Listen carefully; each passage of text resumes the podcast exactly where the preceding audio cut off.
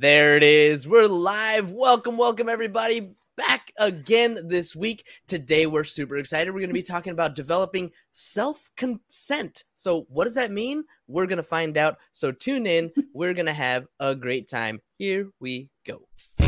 Practicing Polyamory Real Life Perspectives from the Imperfect People of Polyamory. The mission of the Practicing Polyamory podcast is to provide a platform for all of the real life, flawed humans that practice polyamory so that we might all learn from one another and grow as a community. Enjoy the show.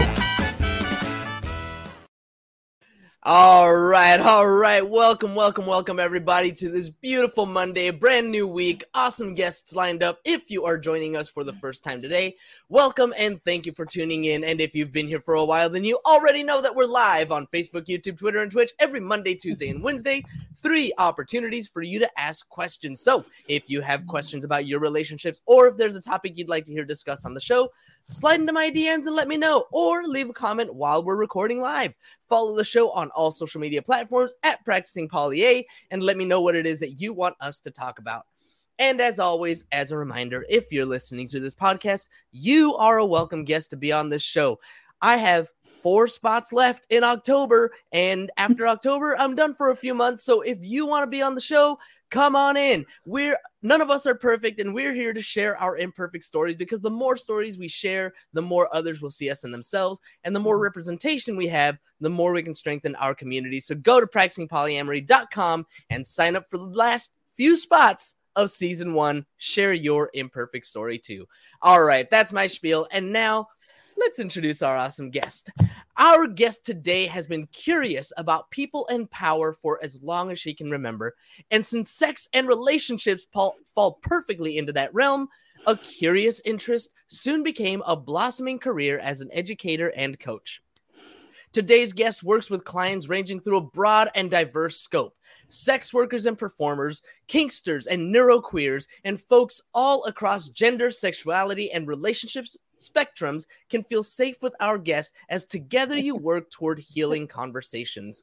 With humility and grace, our guest recognizes that she is not somehow more evolved or enlightened, but believes that by having an outside perspective, she may be able to see your journey in a way that is, for whatever reason, beyond your line of sight.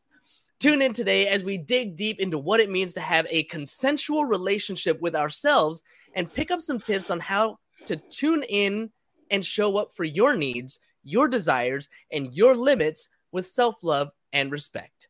Joining us today from Love Uncommon, welcome to the show, Sophia Graham.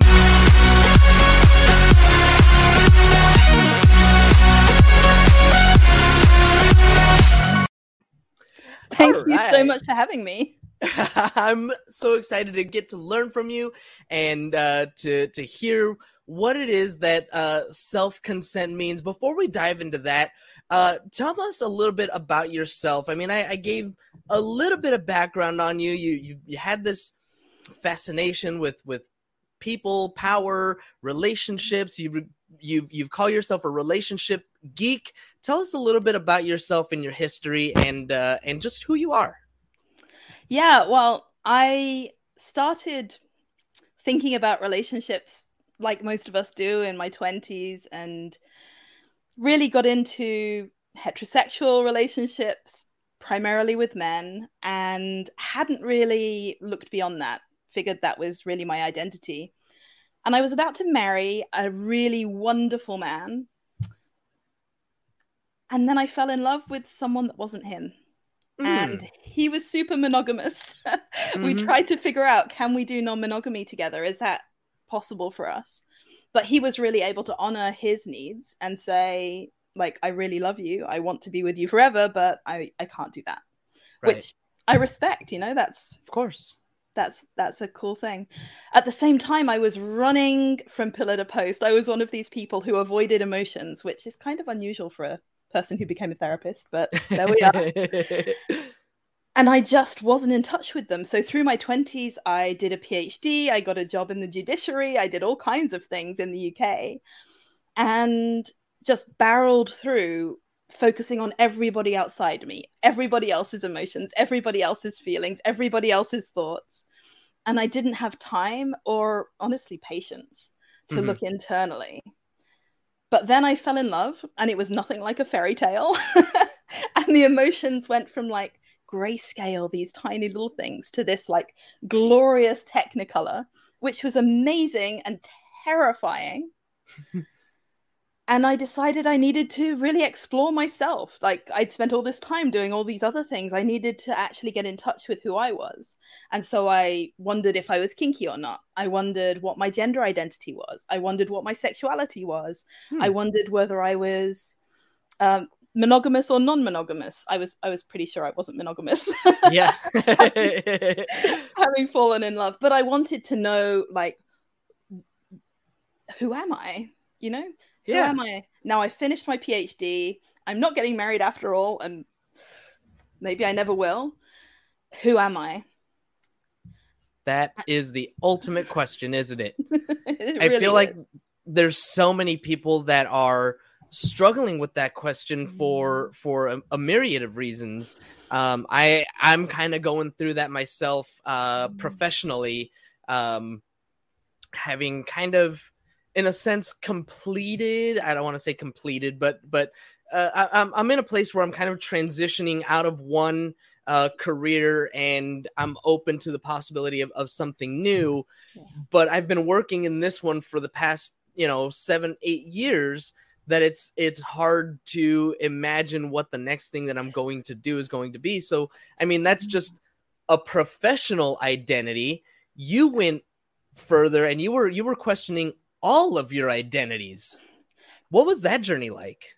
I mean, I wasn't questioning my whiteness. I'd I'd really Okay. interrogated my race stuff because I grew up in the global south where I was a privileged racial minority. Mhm. So so I had a really I guess uncomfortably comfortable relationship with my whiteness. okay. So race wasn't in there, which, you know, means that there are fewer and disability wasn't so much either at that time. But very much so many other aspects. So very much basically all of the gender sexuality relationship orientation kink Mhm. stuff was just so intense there was so much to explore and at the same time i moved countries so i i landed in dublin where i was doing my first postdoc and it was a wonderful place to explore that stuff because the queer community in dublin is amazing yeah. and there were just lots of people around me who were willing to talk about it and to have these deep conversations. And at the same time, I was going to a bunch of workshops. So, the non monogamies conference a few years later in Portugal, um, Mhm. contemporary non monogamies, I think it was about 2014, had a bunch of really wonderful workshops that straddled that academic practitioner um, divide and really contributed on both sides and it was at those workshops that that I started to wonder about this concept of self-consent. So I went to a workshop run by Meg John Barker and Hannah Darville. I don't know if you know Meg John's work. I'm not familiar. No. They've written um, some really wonderful books, including Queer a Graphic History and uh, Rewriting the Rules.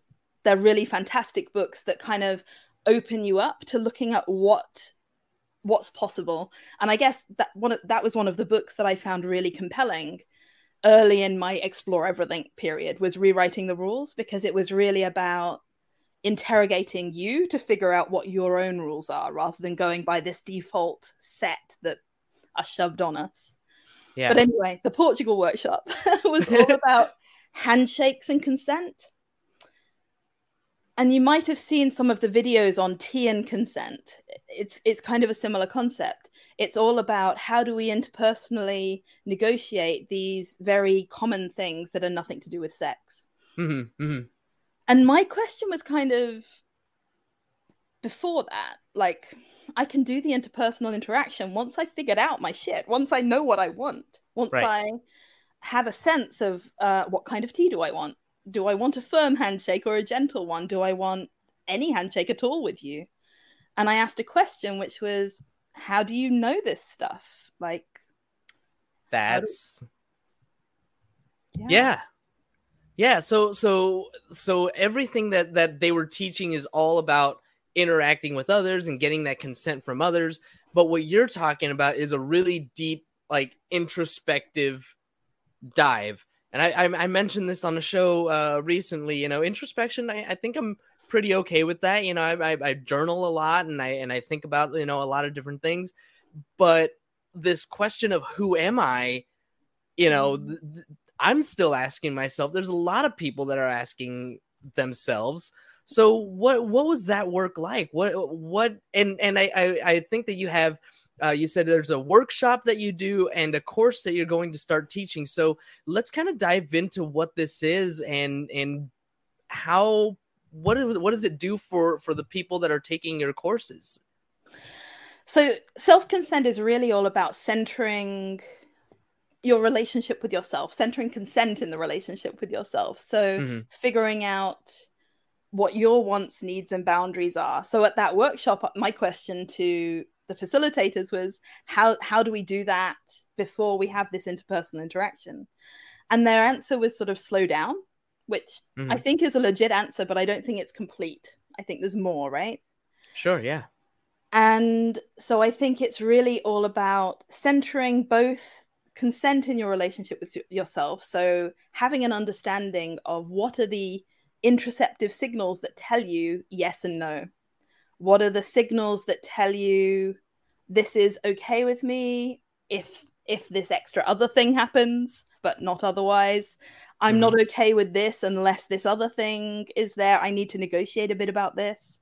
And how do we how do we effectively interpret those? How do we put ourselves in a position to recognize when situations are going to overwhelm our ability to do that mm-hmm. because there are lots of factors for, for all of us and they're different for each of us that just mean that we can't make a decision that is right for us.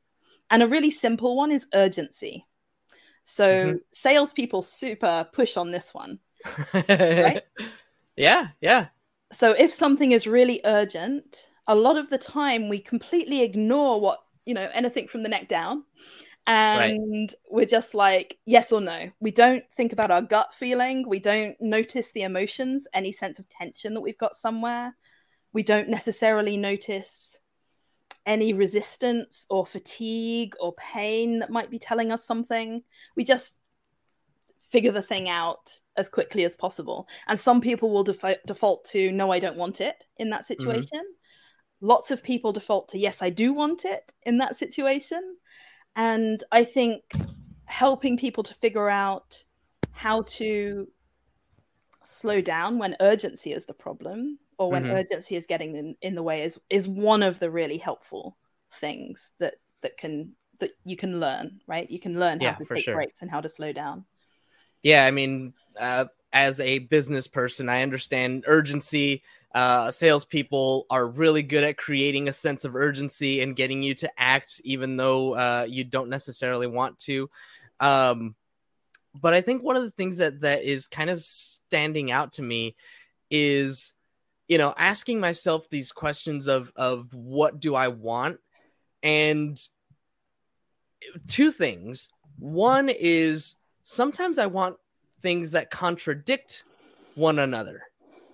Yeah. Right? Like uh I want, you know, going back to, to this professional, you know, thing that, that that that I'm going through right now. Uh I I want something that is I want work that's meaningful. Uh, I was literally just on the phone with my buddy, and he's like, "Dude, you should you should start a, a dog kennel." And I'm like, "Yeah, that sounds great. Like, I would love to like be surrounded by dogs all the time because dogs are are, are the best." Mm. But I also want to be free to travel. Like, I want to live in a van and you know travel the country. Yeah. So I have these like contradicting things uh, in something like kink or whatever else you know these these these contradictory wants may come into play how do i know what i really want when these things are opposite of each other i think a lot of that work is around values so it sounds like you value freedom right mm-hmm. So I also value freedom. I really love dogs and also cats. And wanting to have animals in my life, but also wanting the freedom to be in a different country for hmm five months of the year is definitely something that I have had to grapple with. And I think it's different if you're trying to do something professionally, but in my life, I've looked at okay, so what can I offer? What do I what do I want to offer in terms of being around animals? And what are my limitations? What are the boundaries that I do not want to go beyond? So I do not want to go beyond um, having an animal for a few months. I do not want to be the permanent owner because it Mhm. impedes my freedom too much. Right. But equally, I don't want to be without animals at all. That's that's not cool with me. I really like being around animals. the dopamine, the dopamine is amazing. Yes. And so I have foster kittens. And they come and live with me for a week or two. And it's joyful and wonderful. And I take videos of them and play with them, and it's great. And my clients meet them a lot of the time. hmm And then they go to their forever homes. And it's honestly, it's a lot like polyamory. Lots of people are like, I couldn't do that. I'm like, but I'm so compersive. I feel so wonderful when they find these people that are going to love them forever. Yeah, and then you don't have to deal with that anymore either. Yeah, yeah, yeah. Uh, so I like I like the the idea of values. Uh, I'm you know in tune, I guess. Uh, I want to say thank you to our, our commenter, Mr. Goldschmidt here. 2015, it looks like when that uh, thing was in Portugal. I think that's what he's referring to. yeah. Um, so like I definitely have my core values. Like I'm pretty pretty in tune with what they are, and uh, one of the things that I want to work on personally is like a decision tree based on my values, so that I Mm. can make choices that align with me. Um, I feel like I- this is kind of that same idea of self consent. Um, the second thing that was coming to mind as we were having this conversation though was what if I change my mind? What if I, I start doing something that I think is in line with what I want, but as I'm getting through it, I discover actually I don't enjoy this as much as I thought I would. and we need to pivot. Yeah. What what do we do in those situations? I think that's a really excellent example of how people often do self consent poorly. So they've decided, for example, you know, I really want to go to this party tomorrow. And then you're up all night with a sick cat and you're really tired and you wanted to go to the party, but the context has changed. You no longer Mhm. want to go to the party because you're exhausted and you know you're grumpy when you go to things, when you haven't had enough sleep lots of people would still go to the party because they're like, well, I committed to it and Right.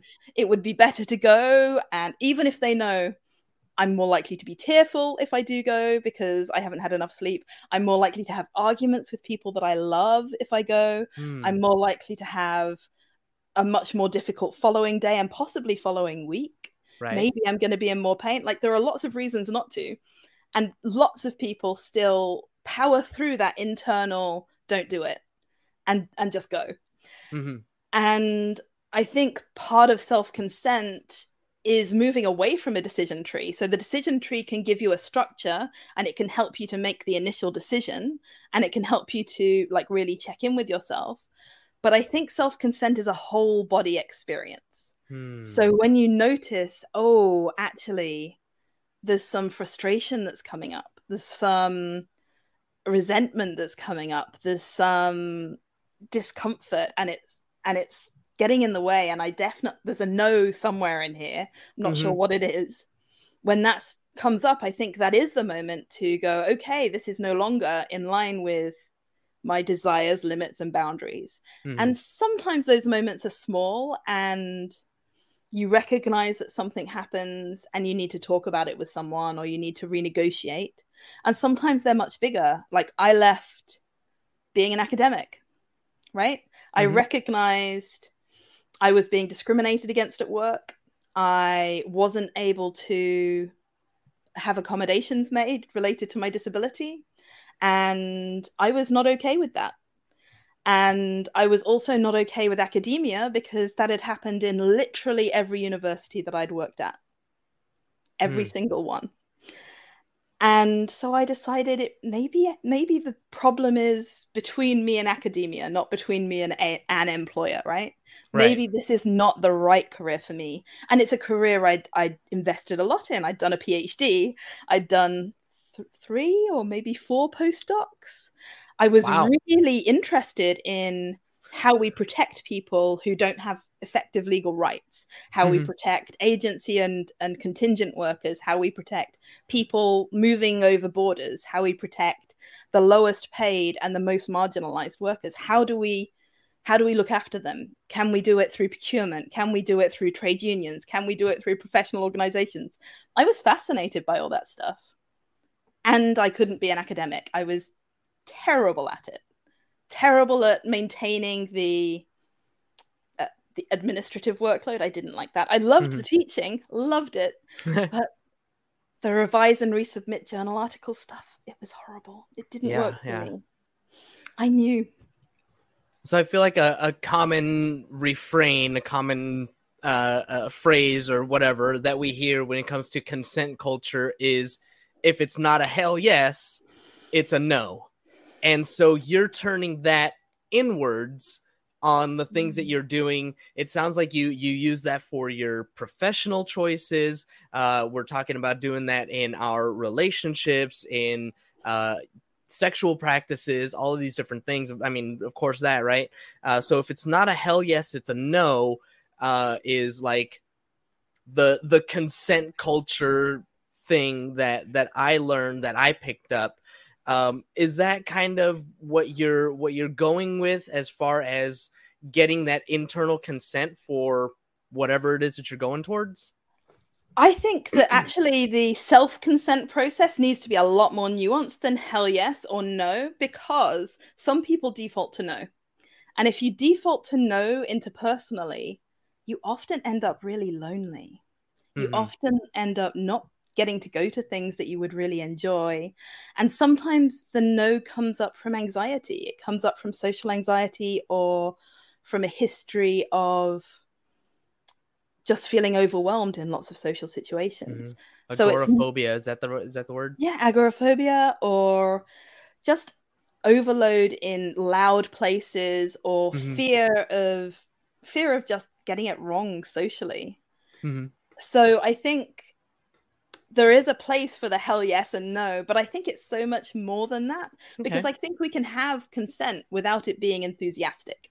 I'm, okay. I'm I'm actually not that into enthusiastic consent. I think it's helpful. I'm into informed consent for sure. Mm-hmm. But I think we can consent to things for all kinds of reasons. And those reasons could be because it's the best available work and it's giving us a paycheck. Mm-hmm. It could be because it's a relationship that we love and we want to be in, despite it being painful and hard work right now for a short period of time. But I think different people who come to self consent with different kind of situations and problems will will have to calibrate themselves differently. Mm-hmm. So hmm. if you're a person like me who was brought up with the idea that you should always be self-sufficient and you should always look after other people first before you look after yourself, then recalibrating will often look like spending a lot of time looking internally and being with yourself and getting over that kind of toxic messaging about always put others first. Hmm. For other people, it might be recognizing they default to a no and recognizing that the impact on their life is that it makes them lonely. So there's that self-reflection piece that that differentiates between this situation is dangerous and this situation is causing me to have intense emotions. And that's a really important piece of work because lots of people confuse this situation is making me feel uncomfortable, feel angry, feel sad, feel shame, feel big emotions. And this situation is a threat to my safety or my relationship or my work. Mm-hmm. Does that mm-hmm. make sense?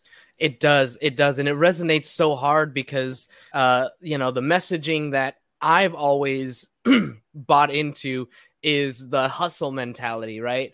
Mm-hmm. Bust my ass, work, work, work, work, work 24 7, put everything I've got into everything that I'm doing.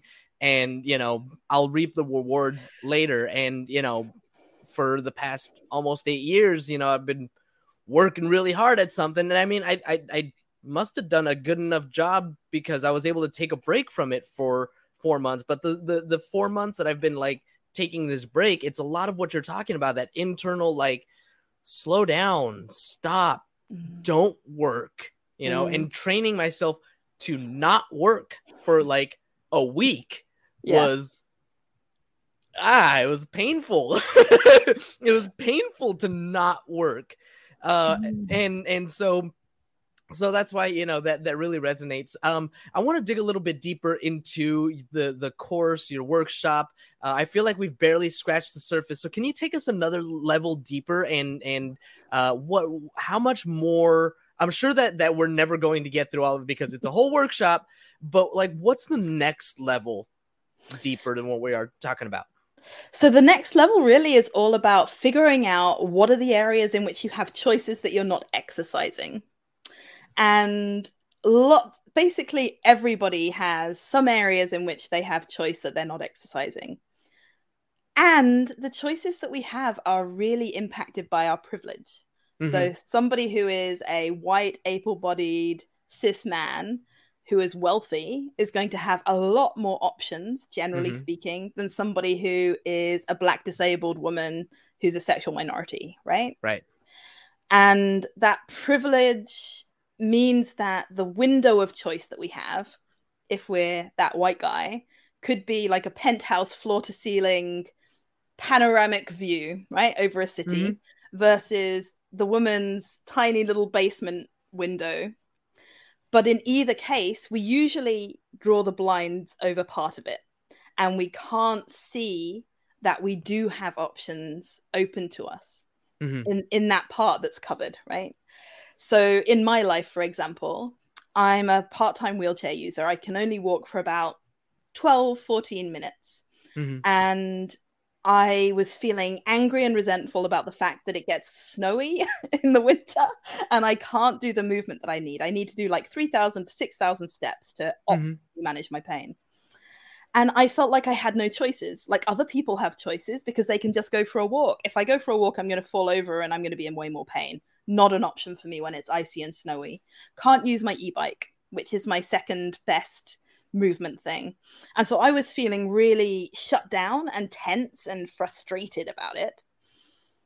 But then when I was able to dig into it with somebody else, I was able to reduce my emotional activation, which was really getting in the way of being able to see the amount of choice that I really had. Mm-hmm. And I was able to think about alternatives. I was able to think about, okay, well, I could buy a yoga mat and invest right. in time looking at, on YouTube for things that I could do in on a yoga mat in my lounge. I could buy a Cubii, which I have under my office desk right here, which is like a little pedally thing that mm-hmm. connects to my Fitbit and allows me to sit at my desk in a nice warm office and not in the snow and do the movement that I need, which makes my back feel better without being scared of falling over. And so my privilege, the amount of money that I had that I could spend on this, and my disprivilege, the being a disabled person who couldn't just do what most other people do, kind of fit together in that moment to give me both mm. options and limitations. And everybody sits at that point of privilege and disprivilege. Right. So the next point is figuring out where are the areas that I have choice? Are the things where I'm really tense at the moment, where I'm feeling maybe unusual fatigue or unusual pain or an intense emotion like resentment or anger or frustration that is making me feel like I don't have options in an area. And sometimes it's true, you don't. But a lot of the time, you can actually get there if you can reduce that intensity of upset or frustration to allow you to dig into what are the options available to me. Yeah, I mean, a lot of times the the emotion around those types of situations will blind us. I mean, it happens to me all the time. If I get emotional, it's really hard to see the other options. I just want the thing like like I get tunnel vision. I want the thing that I that I want. Yeah. And it's it's really hard to to see that there are other options or other ways of getting it. And then that's when someone like yourself would come into place where you're not feeling the same emotions that I am. You can help me by viewing it from a different perspective and point out some of the things that um, that I might be missing. Uh, Sophia, I, I feel like we barely scratched the surface. And there's so much more available in your workshop. Uh, tell us, tell the audience uh, about your workshop that you've got going on, about your course coming up in January. Uh, and in the meantime, tell them where they can find out more information about you and about that course. Sure. Uh, thank you for the opportunity to share that. I'm running a couple of workshops in the autumn of this year around self consent and figuring out just a couple of practices to help loosen up some of the areas. And there are a bunch of things that typically get in the way uh, or barriers, I guess, to self consent that lots of different people have. And so my workshop talks through what are these usual barriers? What are these common barriers? How can we dig into them and figure out is this a barrier for you? And how can you really interrogate how that impacts on you and try and navigate around it? And of course, it's clunky. Like people trying this out, it's clunky at first, it's really uncomfortable at mm-hmm. 1st mm-hmm but it really develops the capacity to be more in touch with what your desires, limits, and boundaries are. And typically, I will work with quirky queers and cultural renegades, uh, and that usually does include a lot of non-monogamous people, um, lots of kinky people too. To be honest, mm-hmm. my workshop huge crossover there anyway. Such a big crossover, it's true my workshops that I run all the time are around dialectical behavior therapy skills.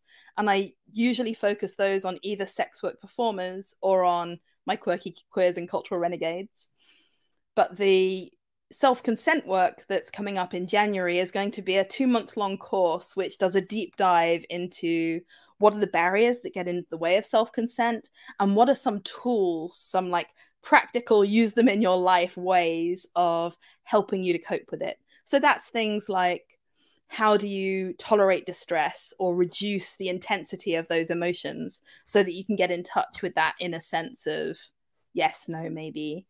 How do you figure out whether it's the possibility of what somebody else is going to say in response to you expressing your desire or need that's getting in the way of you even noticing it, even feeling it? you know lots of different it looks at lots of different angles to figure out what is it that's difficult and how can we unstick that? And lots of different small tools to kind of shift a little bit and a little bit more. I love it. I love it. That sounds like a really intense course to say the very least.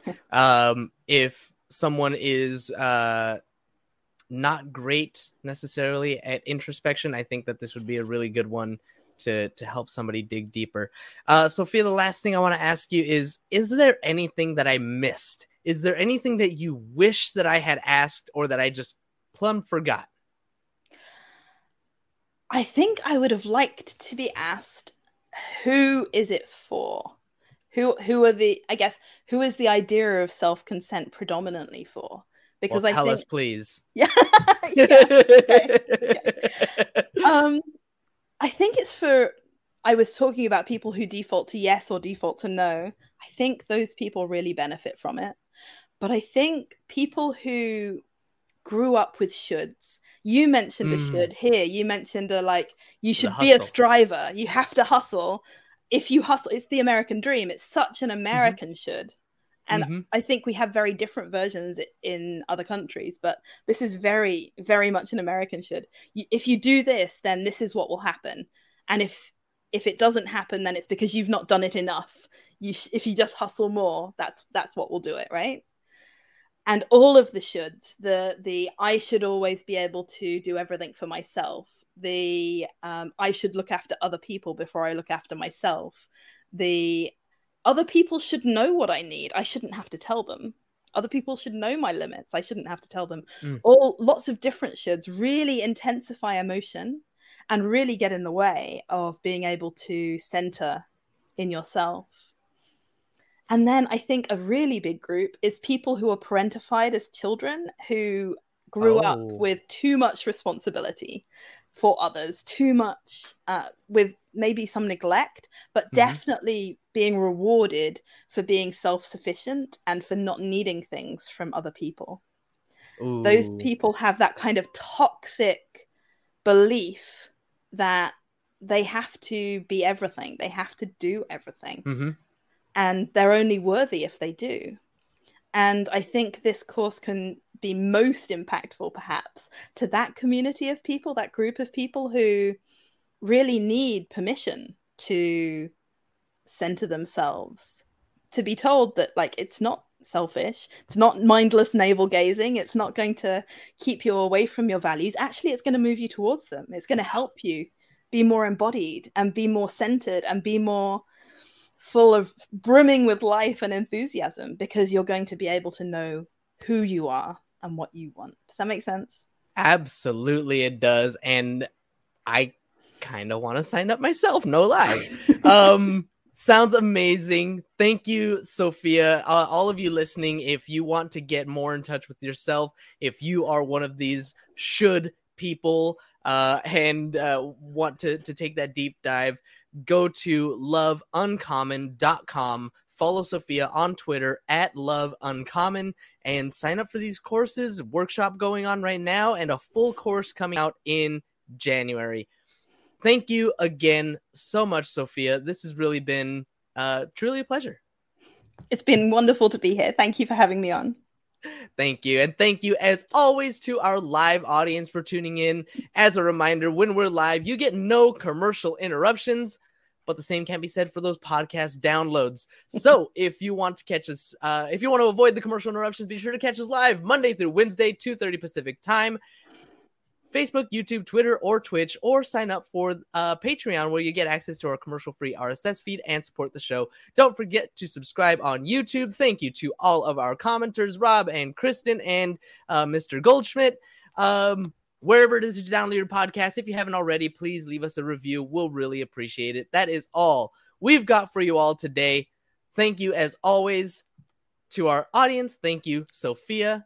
Until next time. Have a nice day! Thank you for tuning in to the Practicing Polyamory podcast. Would you or someone in your polycule like to be a guest? Sign up at practicingpolyamory.com and join the conversation. Please support us by subscribing, liking, and following us on social media at Practicing Polya by clicking any of the affiliate links on our website or by subscribing at patreon.com slash practicingpolya.